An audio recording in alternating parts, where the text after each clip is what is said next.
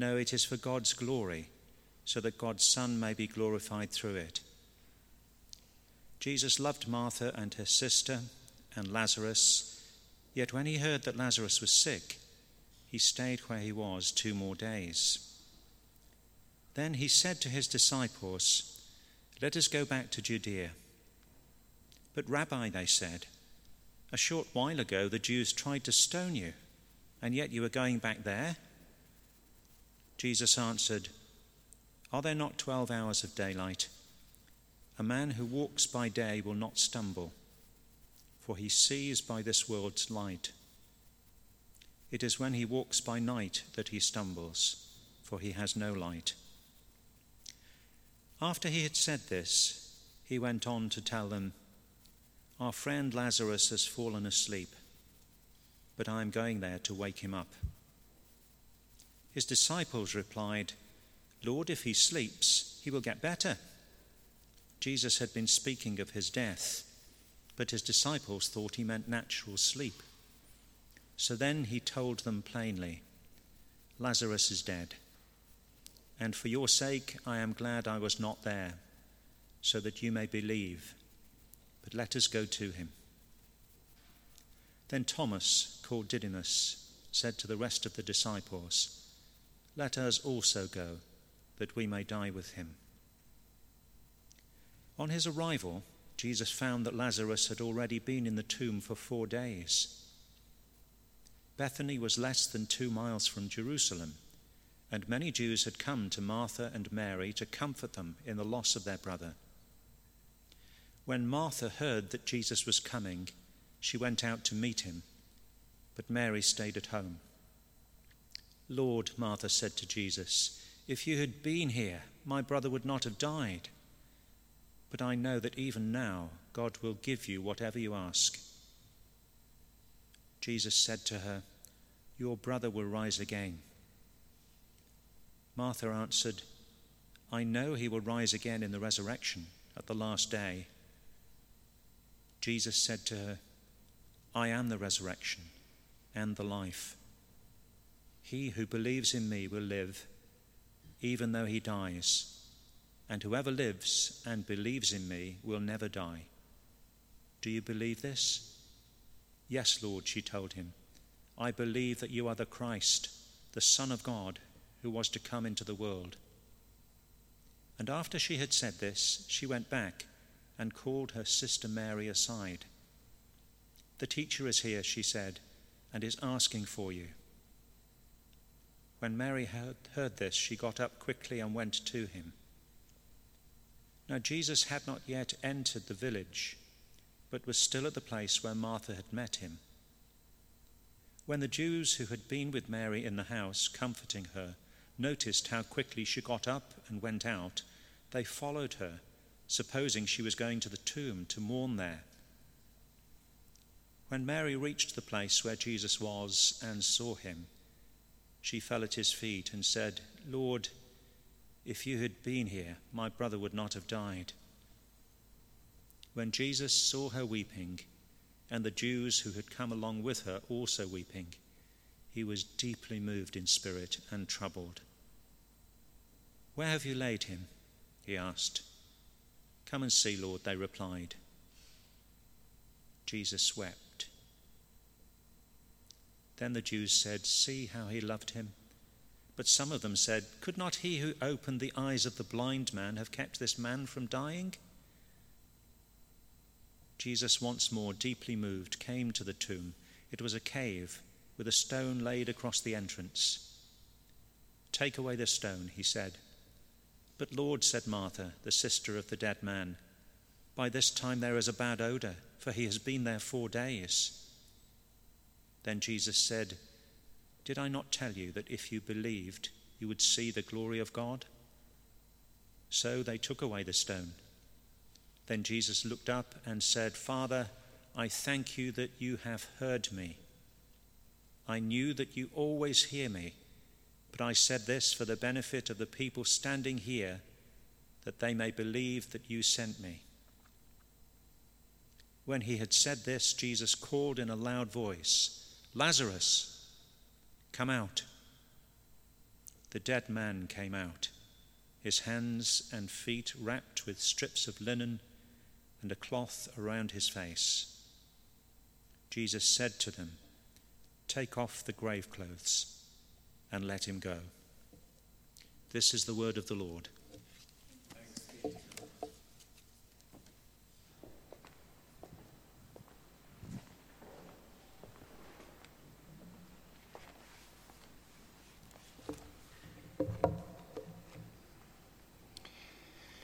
Shall we just pray for a moment? Shall we ask God for peace to rest upon this building? We thank you, Heavenly Father, for your word to us tonight. We thank you also for your protection around us and your blessing upon us. We ask that everybody who's been here tonight will be blessed by you.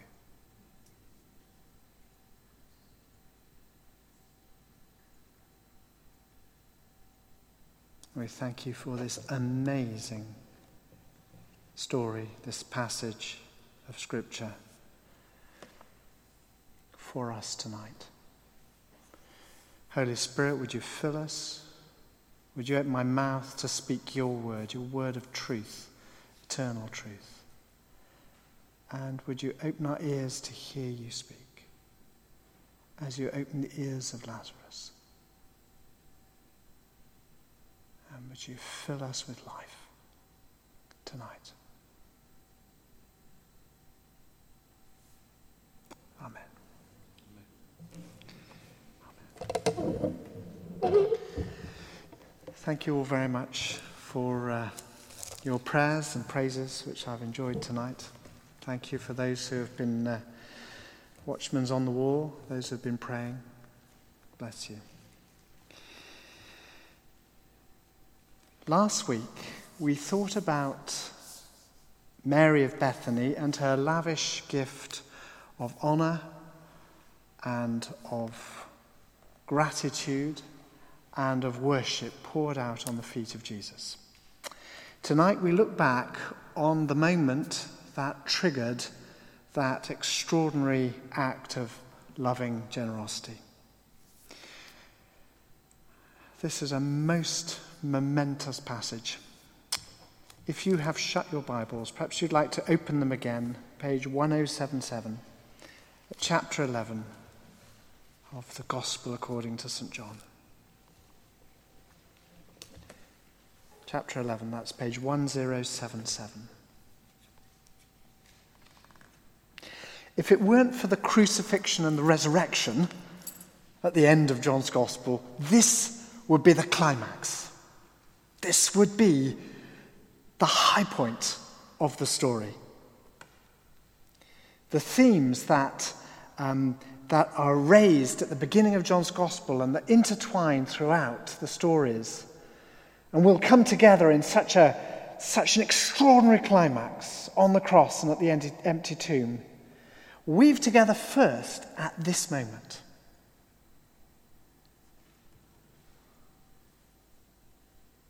So it's quite a difficult passage to preach. It's difficult to know what to leave out. There is so much that could be said. It's a shame I can't lecture for two hours tonight. There is much to say. It's also difficult because this passage touches on our own understandings and feelings and grasp of our own mortality. So it's a difficult, painful passage but glorious.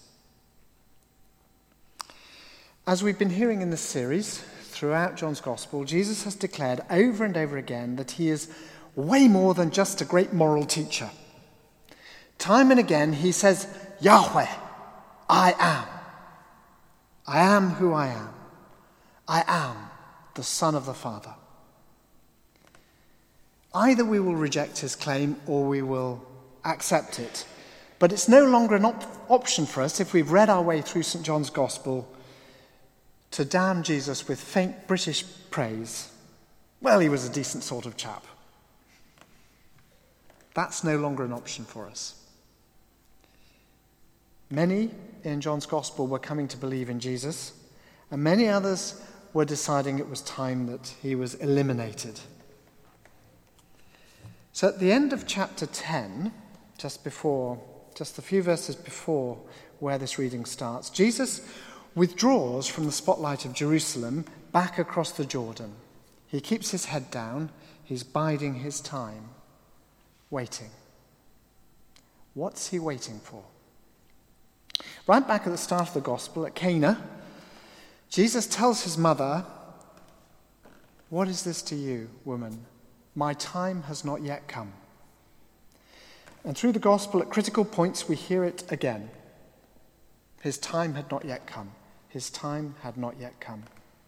But by chapter 13, so only two chapters after this, only basically two episodes later, Jesus, it says, Jesus, knowing that his time had come, washed his disciples' feet. So, somewhere between this hidden time in across Jordan and that moment in the upper room, Jesus discovers, Jesus hears, Jesus knows that his time has come. Hidden across the Jordan, I believe Jesus was waiting for a sign from his Father that the time had come for his final fateful journey to Jerusalem. And when the message comes from Martha and Mary about their brother, I think Jesus suddenly knew inside himself, in his inner spirit, this was it. This was the moment. This was the sign.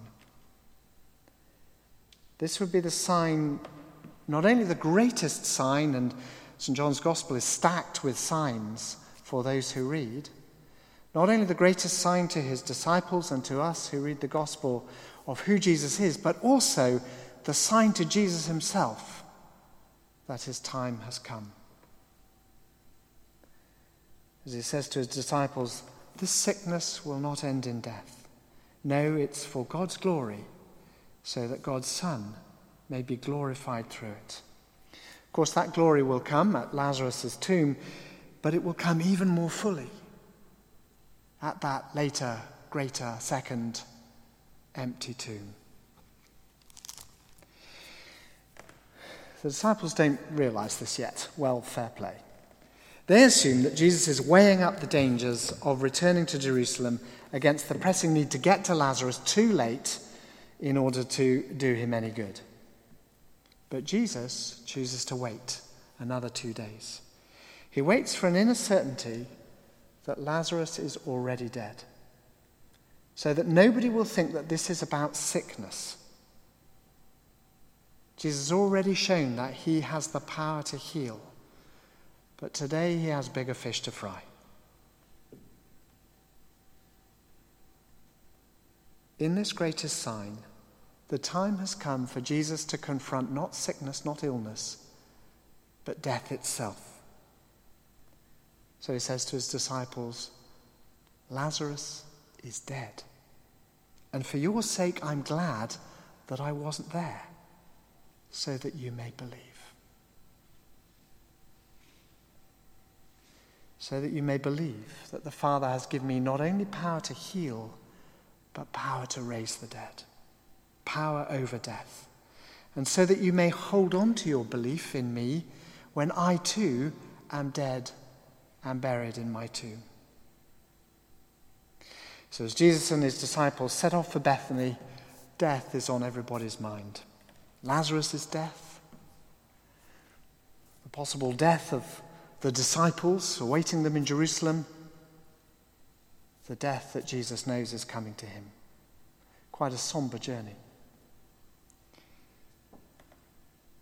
Even in Jesus' company, we still travel towards death, each one of us. This is very tough for us. And Jesus doesn't take the toughness away, but he does accompany us. Indeed, he leads us in our journey.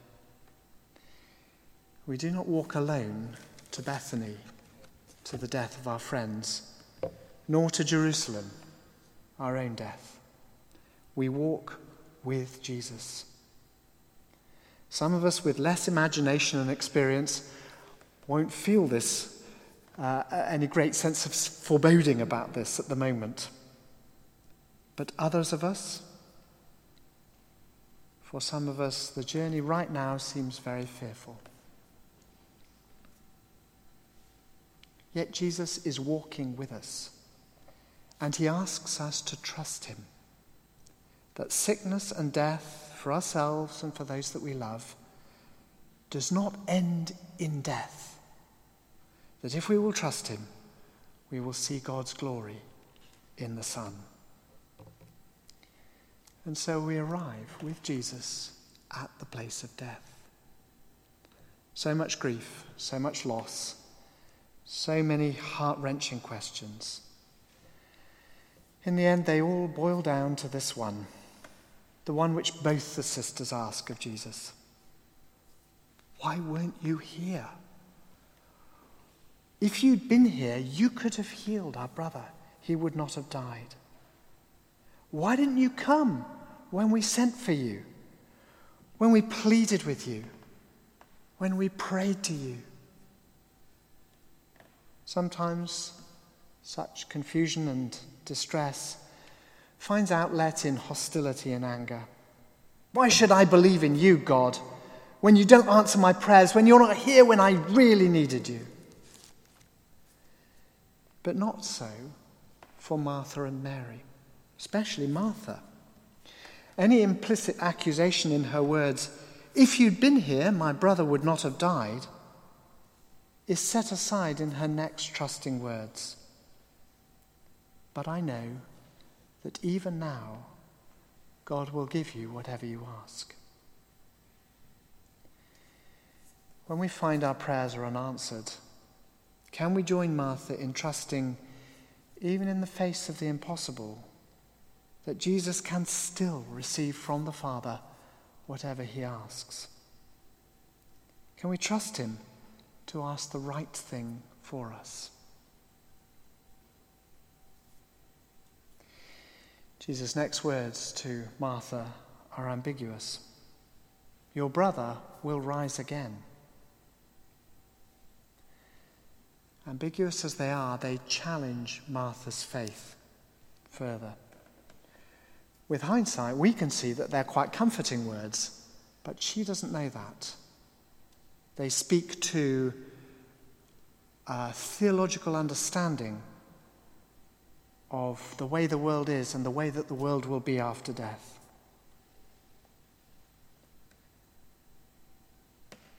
I know he'll rise again in the resurrection at the last day, says Martha, stepping forwards once more in faith. Now, this isn't a religious platitude. You might think this is just her kind of digging in for some, some kind of religious terminology to, to answer back to Jesus. No, many of her contemporaries, perhaps even most of her contemporaries, didn't believe this yet. This was a new idea that was being tossed around in Jewish thought. But from her experience of Jesus, Martha can say it confidently I know he will rise again at the last day. Jesus has drawn this faith out of her. And now comes the simple, shocking declaration of Godhead from the lips of Jesus Yahweh, I am who I am. I am resurrection and life. Life within and beyond and over death Death may seem to you to, to be the final frontier, but God is, I am beyond that frontier. I am resurrection. I am life out of death. Do you believe this? What a huge question. Crushed by grief, like Martha, could we begin to answer that question? I don't know about you, but I think we often don't expect that much from Martha, the bustling activist, endlessly busy, always unfavorably compared with Mary because she doesn't sit at Jesus' feet and drink in his words. She's the one out there in the kitchen, wiping up, making the supper, getting everything ready. We kind of assume that she's just sort of floating in on the periphery, sort of, you know, piggybacking on her sister's faith. But it is Martha who, at this moment of crisis, in the midst of her grief, soars to a whole new level of faith. It was her faith that drew from Jesus these extraordinary, powerful words I am the resurrection and the life. And her faith responds again, thrills to these words, as she answers with an equally great affirmation. In John's Gospel, it is given to, Ma- to Martha to say the words that are usually given or heard on Peter's lips You are the Christ, the Son of God.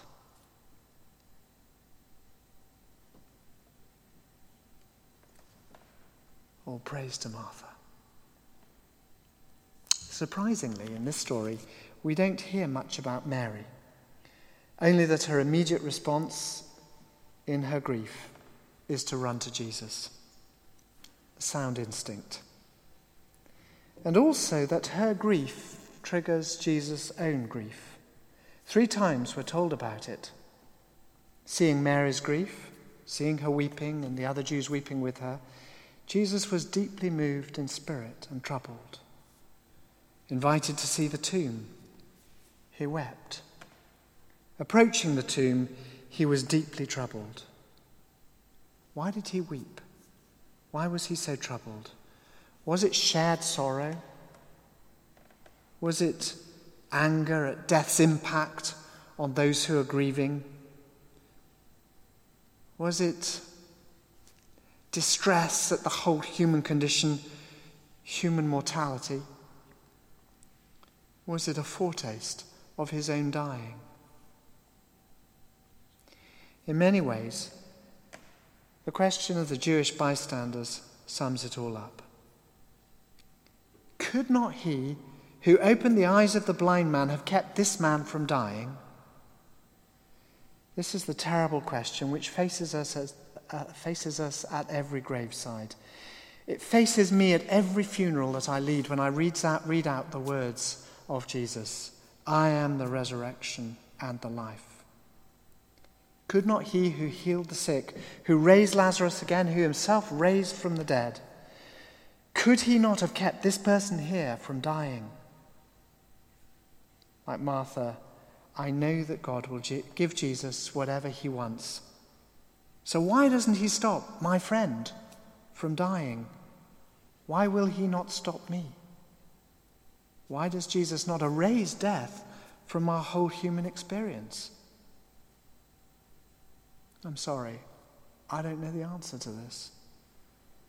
I just know that he doesn't. Every person who has ever lived since Jesus uttered these incredible words, including Lazarus, including Jesus himself, every person has finally died. Sometimes it's true in answer to fervent prayer, God brings people back from death. But in the end, they also die. God has not chosen to rescind the process of dying, even though Jesus is now proclaimed as resurrection and life. Why must that be? We don't know. We just know that we will all be forced, each one of us, one day, to stand in the shoes of Martha and Mary and grieve those we love. And looking into that grave to face our own dying. In such moments, we are confronted by Christ's words I am the resurrection and the life. He who believes in me, though he die, yet shall he live. And he who lives and believes in me will never die. Do you believe this?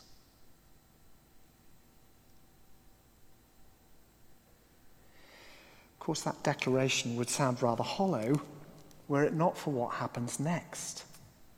Commanding Lazarus' tomb to be opened, Jesus reminds us who watch on with the disciples and the bystanders that if we believe in him, we will see the glory of God. And then Jesus looks into the tomb, our tomb, his own tomb, and he does so without fear. He weeps, for sure. He understands its horror. He's angry with its power to blight our lives. He sees the pain and darkness of his own tomb. But he, the resurrection and the life, faces death without fear. And then he speaks. The Lord of heaven and hell, the creator of all things, the resurrection and the life, he speaks. He speaks aloud, loud enough to be heard at the back of the crowd, loud enough to be heard at the back of the cave, loud enough to be heard in the spiritual realms and dominions, loud enough to be heard by Satan and all his demons in the pit of hell, loud enough to be heard by death itself, loud enough to be heard by Lazarus, four days dead. To try to understand the power of his voice, we have to think trumpets, rolls of drums, a crack of thunder. Here's how Jesus destri- describes the voice of Jesus. Hear how John describes it, sorry, in Revelation. Perhaps this is how Lazarus heard it. His voice was like the sound of rushing waters. In his right hand, he held seven stars, and out of his mouth came a sharp, double edged sword. His face was like the sun shining in all its brilliance.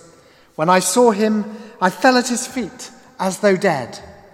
Then he placed his right hand on me and said, Do not be afraid. I am the first and the last. I am the living one. I was dead, and behold, I am alive forever and ever. And I hold the keys of death and hell. Yes, he holds the keys of death and hell, and they can't stop him. At the call of his voice, step by step, the grave clothes falling from him, Lazarus walks out into the light. At the call of his voice, step by step, our dread of dro- death dropping away from us, we can all walk free. This is the greatest and last of the signs, the sign which prepared the disciples to recognize the glory of God in the agonizing humiliation of the cross and the unquenchable life of the empty tomb. The sign for those of us who face life's final terror in the death of those we love and the prospect of our own extinction. Jesus calls, Lazarus, come forth. Come out. Come out of your prison. Come out of your despair. Come out of your fear. He who believes in me will live, though he dies, and whoever lives and believes in me will never die. Do you believe this? Of course, the story doesn't stop there, does it? Jesus follows his journey to the very end, not just weeping with us, but dying with us. Not just commanding life from the outside, but becoming new life from the inside. We know that Jesus himself is the resurrection and the life. But we also know that, in the words of the great Lenten collect, the uh, prayer of the season in the Anglican Church, that Jesus went not up to joy, but first he suffered pain, and entered not into glory before he was crucified. And so we know that we too will and must stand by the tomb, enter the tomb, but that Jesus stands with us and enters with us, and will call us and all those who love him into eternal life. To each one, sooner or later, he will call out these words I am the resurrection and the life. And ask this question Do you believe this? We know that even now, God will still give Jesus whatever he asks. And sometimes that will mean complete healing, and sometimes it won't. And sometimes it will mean calling back from death, and sometimes it won't. But if we are of the family of Bethany, who can respond with the words of faith that Martha used, You are the Christ, the Son of God, then in the face of death, we too can be unafraid. Because one day we will hear his words called out to us from the, the far side of the tomb. Michael, Jitesh, Stephen, David, Jeanette, Charlotte, Irene, Richard, come forth. And we will be released from our grave clothes, our human physical wrappings, and we will step forth into resurrection and glorious new life.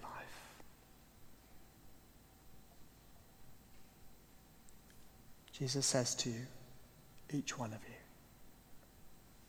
I am the resurrection and the life. He who believes in me, though he die, yet shall he live. And he who lives and believes in me will never die. Do you believe this?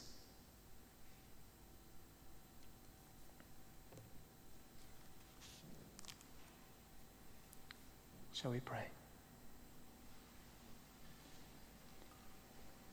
Almighty God, whose most dear Son went not up to joy, but first he suffered pain, and entered not into glory before he was crucified mercifully grant that we, walking in the way of the cross, may find it none other than the way of life and peace. through Jesus Christ, your Son, our Lord, who is alive and reigns with you in the unity of the Holy Spirit, one God, now and forever. Amen.